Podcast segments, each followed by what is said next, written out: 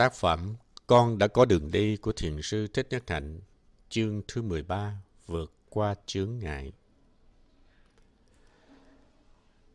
Ngày 20 tháng Giêng năm 2009 là ngày Tổng thống Obama nhậm chức. Đó là một ngày rất vui của nước Mỹ. Các nhà báo ở châu Âu có nói rằng toàn thể nước Mỹ đang đứng sau lưng Tổng thống Obama. Điều đó chứng tỏ rằng nước Mỹ có hy vọng vì từ Tổng thống cho tới toàn dân đều có ý chí muốn đoàn kết để xây dựng lại đất nước. Tổng thống Obama sau khi tuyên thệ đã nói một bài diễn văn tương đương với một bài pháp thoại. Những người nghe ông rất chăm chú, ở bài pháp thoại đó cũng có tứ diệu đế, tức là nói về những khó khăn, những khổ đau hiện thực của nước Mỹ và những nguyên do đưa tới những khó khăn, những khổ đau ấy. Tổng thống Obama nói, chúng ta kỳ vọng là nước Mỹ sẽ có thể đứng dậy để đối phó với những thách thức mới, đưa nước Mỹ và thế giới tới một giai đoạn sáng sủa hơn. Người Mỹ phải chấm dứt những thói quen tật xấu như tiêu thụ không có trách nhiệm, kỳ thị, chia rẽ, chỉ trích nhau. Đó chính là nội dung của tứ diệu đế trong đạo Bụt. Có rất nhiều người lắng nghe đã khóc. Họ lắng nghe với thái độ của một người tín đồ, giống như là đang nghe pháp thoại vậy. Khi tôi nghe một nhà báo Pháp nói rằng là tất cả những người Mỹ hiện bây giờ đang đứng sau lưng của Tổng thống, thì lập tức tôi nghĩ đến sự thực tập của chúng ta. Chúng ta thực tập như là một cá nhân, một gia đình, một cặp vợ chồng, một tăng thân hay là một quốc gia. Ngày 20 tháng Giêng năm 2009 vừa qua chính là một ngày quán niệm của nước Mỹ. Tất cả mọi người đều tới để thực tập ngồi xuống và lắng nghe. Hợp nhất năm uẩn Chúng ta đang thực tập với tư cách là một cá nhân, nhưng đồng thời chúng ta cũng đang thực tập như một cộng đồng, một tăng thân, một gia đình. Mỗi người chúng ta đều được làm bằng những yếu tố gọi là năm uẩn. Đó là hình hài, cảm giác, tri giác, tâm hành và nhận thức. Khi chúng ta sống trong đời sống hàng ngày và thực tập, thì năm uẩn đó có đứng sau lưng chúng ta để yểm trợ cho chúng ta hay là không? Hay là trong năm uẩn đang có tình trạng trống đánh xuôi kèn thổi ngược? Trong thân tâm ta có thể có sự chia rẽ rời rạc, chống đối nhau và năm uẩn của chúng ta không thực sự đứng sau lưng của chúng ta. Chính vì vậy mà chúng ta không có sức mạnh. Chúng ta muốn tu, nhưng những lo lắng muốn kéo chúng ta đi về một hướng, những giận hờn lại kéo chúng ta đi về một hướng khác. Những sợ hãi muốn kéo chúng ta đi về một hướng khác nữa. Lại còn những ham muốn đam mê cũng có một hướng đi riêng của chúng. Nhưng may mắn là nhiều khi chúng ta có những tâm hành tinh tấn, siêng năng kéo chúng ta đi về hướng tu học. Vì vậy cho nên những yếu tố làm nên năm quẩn không hẳn đã đứng sau lưng để mà yểm trợ cho chúng ta hoàn toàn. Đó là lý do khiến cho chúng ta thất bại trong sự tu học. Có khi năm uẩn của chúng ta rất hòa thuận, phối hợp với nhau, đoàn kết. Năm uẩn là tăng, phối hợp, tinh cận. Nhưng có khi sắc, thọ, tưởng, hành, thức không cộng tác với nhau. Chúng chia rẽ, chống đối nhau, tạo ra một trạng thái hỗn loạn trong con người và làm cho chúng ta khổ. Vì vậy, làm thế nào để chúng ta có thể làm được như Obama nói lên một bài diễn thuyết rồi khiến cho tất cả toàn dân Mỹ đều lắng nghe và gây niềm tin rồi cùng đứng phía sau lưng Tổng thống. Tổng thống Obama đã thành công trong ngày đầu tiên, đó là khiến cho tất cả những người dân Mỹ đều muốn đứng sau lưng Tổng thống. Trước đó mấy ngày, Tổng thống Obama có khen ngợi Thượng nghị sĩ John McCain và mời Thượng nghị sĩ John McCain cùng với đảng Cộng Hòa tham dự tái thiết nước Mỹ. Đó là một hành động rất khôn khéo, tại vì nếu nước Mỹ bị chia đôi, hai đảng chống phá nhau thì không thể nào làm được công việc mà toàn dân nước Mỹ mong muốn. Vì vậy, phải làm thế nào để đưa những thành phần trước kia chống đói trở về với mình. Ở trong con người chúng ta cũng vậy. chúng ta có ý chí, có tâm tu học, muốn chuyển hóa, muốn tự do, nhưng trong con người mình những yếu tố sắc, thọ, tưởng, hành thức không đồng ý với nhau. Chúng muốn đi về những hướng khác nhau và chúng ta không hoàn toàn được năm uẩn yểm trợ trong công tác tu học. Trong trường hợp đó, chúng ta phải làm như thế nào? Chúng ta có tới 51 tâm hành mà cái nào cũng muốn được chú ý hết. Cái ham muốn muốn được chú ý, cái giận hờn cũng muốn được chú ý, cái sợ hãi cũng muốn được chú ý. Giống như là tất cả mọi người đều muốn lên tiếng một lần, tôi muốn tất cả những người khác đi theo mình và nhao nhao lên, không ai chịu lắng nghe ai hết. Trong tình trạng đó, chúng ta phải làm sao? Trong đạo Bụt có nói tới niệm, định, tuệ. Định tức là sự tập trung. Làm thế nào để tất cả những thành phần trong ngũ uẩn đều quay về một hướng thì gọi là định. Có một nhà sinh học người Mỹ tên là Thomas Louis. Ông ta nói rằng mỗi khi trong ông có tình trạng trống đánh xuôi kèn thổi ngược thì ông nghĩ rằng âm nhạc là phương tiện hay nhất để có thể khuyến dụ tất cả những yếu tố trong con người của mình cùng đi về một hướng. Vì vậy, những lúc đó là lúc nên chơi nhạc hoặc nghe nhạc. Khi một bản nhạc cất lên thì mình mời tất cả những yếu tố của năm uẩn đều tham dự vào hết. Điều này tại làng Mai đã làm từ lâu.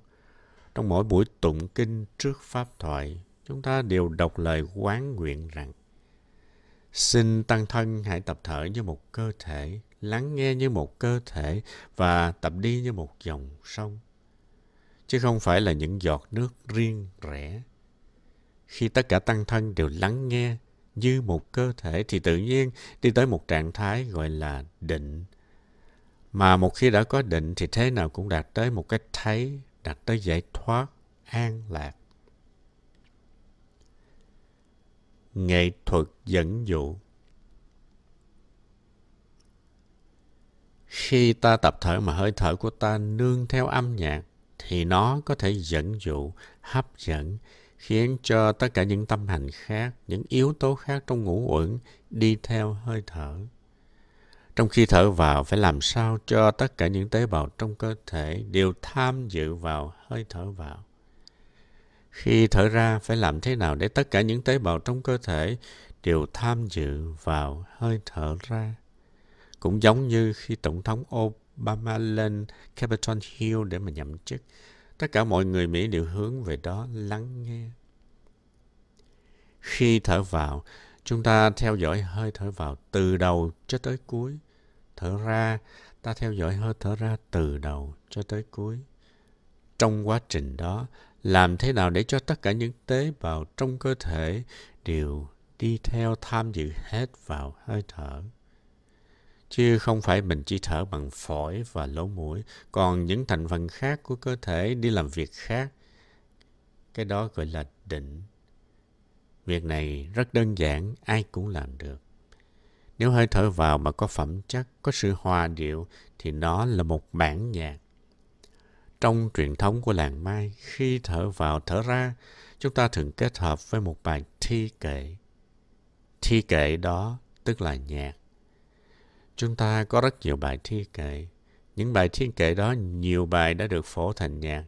Ví dụ như bài thở vào, thở ra là hoa tươi mát, là núi vững vàng, nước tĩnh lặng chiếu, không gian thênh thang. Chúng ta có thể thở như là chơi nhạc vậy. Và nếu chúng ta làm cho tất cả những tế bào trong cơ thể mình hợp tác và đi theo dòng nhạc đó, thì tự nhiên sẽ có định. Cách thực tập của Louis Thomas rất đúng.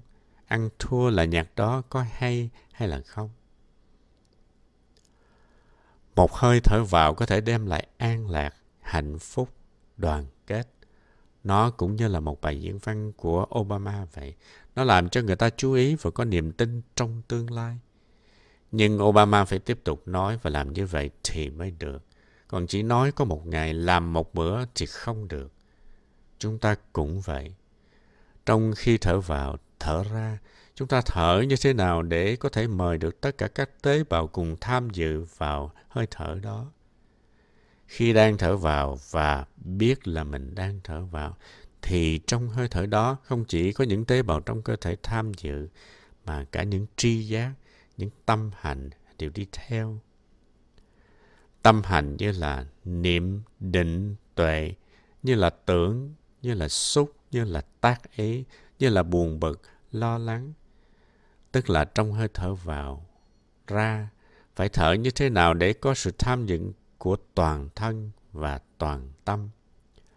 Có nghĩa là hướng hết tất cả năm quận tới hơi thở của mình thì mới thành công. Tôi làm được như vậy và nhiều vị trong tăng thân cũng làm được như vậy. Chắc chắn quý vị cũng làm được. Trong khi thở vào, thở ra thì chuyện thở vào, thở ra là chuyện quan trọng nhất. Mình đem tất cả con người của mình, cả sắc, thọ, tưởng, hành và thức tới tham dự vào hơi thở. Bạn thử tưởng tượng giống như một người đang chơi vĩ cầm. Đây là hơi thở vào. Đây là hơi thở ra.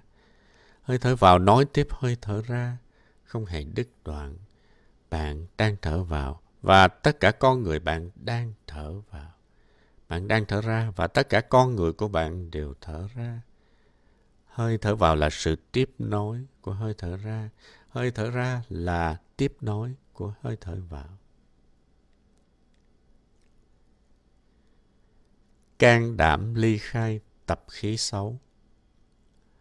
Trong khi ngồi thiền, mình nương vào âm nhạc, an bang thủ ý thì sẽ có định. Tất cả những người Mỹ đứng sau lưng Obama được một ngày, nhưng không biết ngày thứ hai, thứ ba có được như vậy không. Nếu được một trăm ngày như vậy thì thành công sẽ rất lớn. Tại vì trong trạng thái định, mình có một sức mạnh vũ bảo sau khi nhậm chức được mấy hôm thì Tổng thống Obama đã điện thoại cho Thủ tướng Do Thái và Thủ tướng của Palestine để bàn về vấn đề Trung Đông. Khi có sức mạnh của định thì tiếng nói sẽ hiệu quả hơn gấp bội. Chúng ta cũng vậy. Khi năm uẩn của chúng ta phối hợp ăn ý với nhau thì chúng ta có định và mỗi bước chân, mỗi hơi thở giúp chúng ta nếm được an lạc, đạt tới thảnh thơi, đưa tới sự chuyển hóa. Trong bài diễn văn của mình, Obama đã nói, chúng ta có những thói quen xấu phải thay đổi. Ví dụ như thói quen hưởng thụ, thói quen chỉ nghĩ tới lợi ích của mình mà không nghĩ tới cái an lạc, hạnh phúc của người khác. Chúng ta phải đứng dậy, phải phủi bụi, phải chiến thắng chính mình thì mới mong làm được việc lớn. Còn nếu chúng ta cứ để cho những tập khí, những thói quen xấu điều khiển thì chúng ta không thể nào tái thiết lại nước Mỹ được. Đó là đạo đế, là con đường vượt thắng giai đoạn khó khăn này để xây dựng lại nước Mỹ. Trong bài diễn thuyết, Tổng thống Obama cũng nói rõ thêm rằng chúng ta phải xét lại những chương trình kinh tế, xã hội, văn hóa, giáo dục. Chương trình nào đang đáp ứng được những nhu yếu của đất nước thì chúng ta tiếp tục. Còn chương trình nào không đáp ứng được thì chúng ta phải có can đảm chấm dứt để làm chương trình khác. Đây chính là một phần của đạo đế, sự thật thứ tư. Con người chúng ta cũng vậy. Chúng ta có những thói quen xấu và chúng ta có quyền ly khai với những thói quen đó. Nhưng chúng ta cứ chần chừ, do dự, không muốn đi tới quyết định. Và chúng ta cũng biết quá rõ ràng những đam mê, những thói quen tiêu thụ, lệ thói ứng xử này sẽ gây tàn hại tới chính mình và làm khổ những người xung quanh. Nhưng có những sợ hãi bên trong khiến cho chúng ta không dám dứt khoát khước từ. Ví dụ như việc chấm dứt chiến tranh ở Iraq. Chuyện này có thể làm được nhưng mà các nhà lãnh đạo cứ tiếp tục trì hoãn, tiếp tục kéo dài khổ đau cho người dân nước mình và nước khác. Chúng ta phải dũng cảm đi tới quyết định ly khai những thói hư tật xấu của chính mình. Nếu chúng ta không thể tự mình làm được thì phải nương tựa vào tăng thân, năng lượng của tăng thân sẽ giúp cho ta dễ dàng thành công. Như đi thiền hành chẳng hạn. Khi các bạn thiền sinh tới lần mai lần đầu, họ chưa hề biết đi thiền hành. Họ quen đi đứng hấp tấp, phục chạc. Nhưng khi thấy hàng trăm người, hàng ngàn người ai cũng đi đứng khoan thai, nhẹ nhàng, trong im lặng, thì họ bị ảnh hưởng. Họ cũng trở nên nhẹ nhàng. Họ có muốn đi nhanh cũng không được. Vì phía trước họ, phía sau họ, bên phải, bên trái, ai cũng chú ý tới bước chân, ai cũng đi có chánh niệm, đi một cách rất là thông dong, thảnh thơi. Vì vậy họ được năng lượng bình an ôm lấy. Đó là sức mạnh của tập thể. Năng lượng tập thể là một yếu tố rất quan trọng. Nó bảo hộ cho tất cả tăng thân cùng đi thiền hành. Nương vào tăng thân cũng như một bầy chim di cư về phương Nam, chúng bay theo từng đàn, cả hàng ngàn con. Khi bầy chim bay chung với nhau như một tăng thân, thì chúng ít phí sức hơn là khi bay một mình. Điều này các nhà khoa học đã nghiên cứu và thấy được. Chúng ta cũng vậy. Khi chúng ta đi thiền hành cùng với tăng thân, hay là ngồi thiền cùng với tăng thân, thì năng lượng tập thể được chế tác và giúp cho từng người ở trong niệm, trong định dễ dàng hơn. Vì vậy chúng ta phải biết phối hợp năng lượng niệm định và tuệ của cá nhân với năng lượng niệm định và tuệ của tập thể. Như vậy thì chúng ta sẽ ít phí sức hơn và sẽ thành công được. Cho nên trong khi nghe tụng kinh, trong khi ngồi thở, trong khi đi, chúng ta phải biết nương vào tăng thân. Ở trong một nước cũng vậy, chúng ta phải biết nương vào nhau. Nếu mình chỉ quan tâm đi tìm sự thịnh vượng của riêng mình mà không để ý tới người khác thì không thể thành công một cách dễ dàng được. Ở trong chùa thường tụng kinh nhiều. Trong đời sống hàng ngày, mỗi người lo mỗi việc khác nhau. Nhưng đến giờ tụng kinh thì tất cả phải lên Phật đường. Và tất cả mọi người đều tụng một bài kinh. Ai cũng đều để tâm tới bài kinh, lời kinh. Và có thể giờ tụng kinh là giây phút đẹp nhất trong chùa. Nhưng làng Mai không chỉ là một cái chùa. Làng Mai là một trung tâm tu học. Vì vậy cho nên chúng ta không những hợp nhất với nhau trong giờ ngồi thiền, trong giờ tụng kinh, mà chúng ta còn hợp nhất với nhau trong giờ thiền hành, trong giờ nấu ăn, trong lúc làm vệ sinh. Ở mọi lúc, mọi nơi, chúng ta vẫn tiếp tục tập thở, hơi thở có ý thức, làm việc có ý thức, tác trong ý thức. Khi đi ra dọn dẹp thiền đường thì chúng ta dọn dẹp thiền đường trong chánh niệm. Vì vậy cho nên âm nhạc của sự thực tập theo ta suốt ngày làm cho tất cả những tế bào trong cơ thể, tất cả những tâm hành luôn luôn xuôi về một hướng. Cũng như toàn dân Mỹ có mặt sau lưng Tổng thống Obama trong ngày nhậm chức. Sự thực tập của chúng ta phải khéo léo, phải dễ chịu thì mới hấp dẫn được tất cả năm uẩn cùng xuôi về một hướng. Và sự thực tập phải được duy trì từ giờ này sang giờ khác, từ ngày này sang ngày khác mới được. Đó là ý của niệm, định và tuệ. Cũng như bài diễn văn của Obama phải nói trúng được tâm trạng của con người, phải có khả năng làm phát sinh niềm tin và sự cộng tác thì mới có đông người ủng hộ được. Nếu các nhà chính trị có được một chiều hướng tâm linh thì sẽ có sức mạnh nhiều hơn. Và trong Tổng thống Obama cũng có rất nhiều chất liệu tâm linh. Trong bài diễn văn của mình, ông cũng có dùng từ chánh niệm, mindfulness. Người ta nói rằng phong thái của ông, cách đi đứng của ông ta cũng bình tĩnh.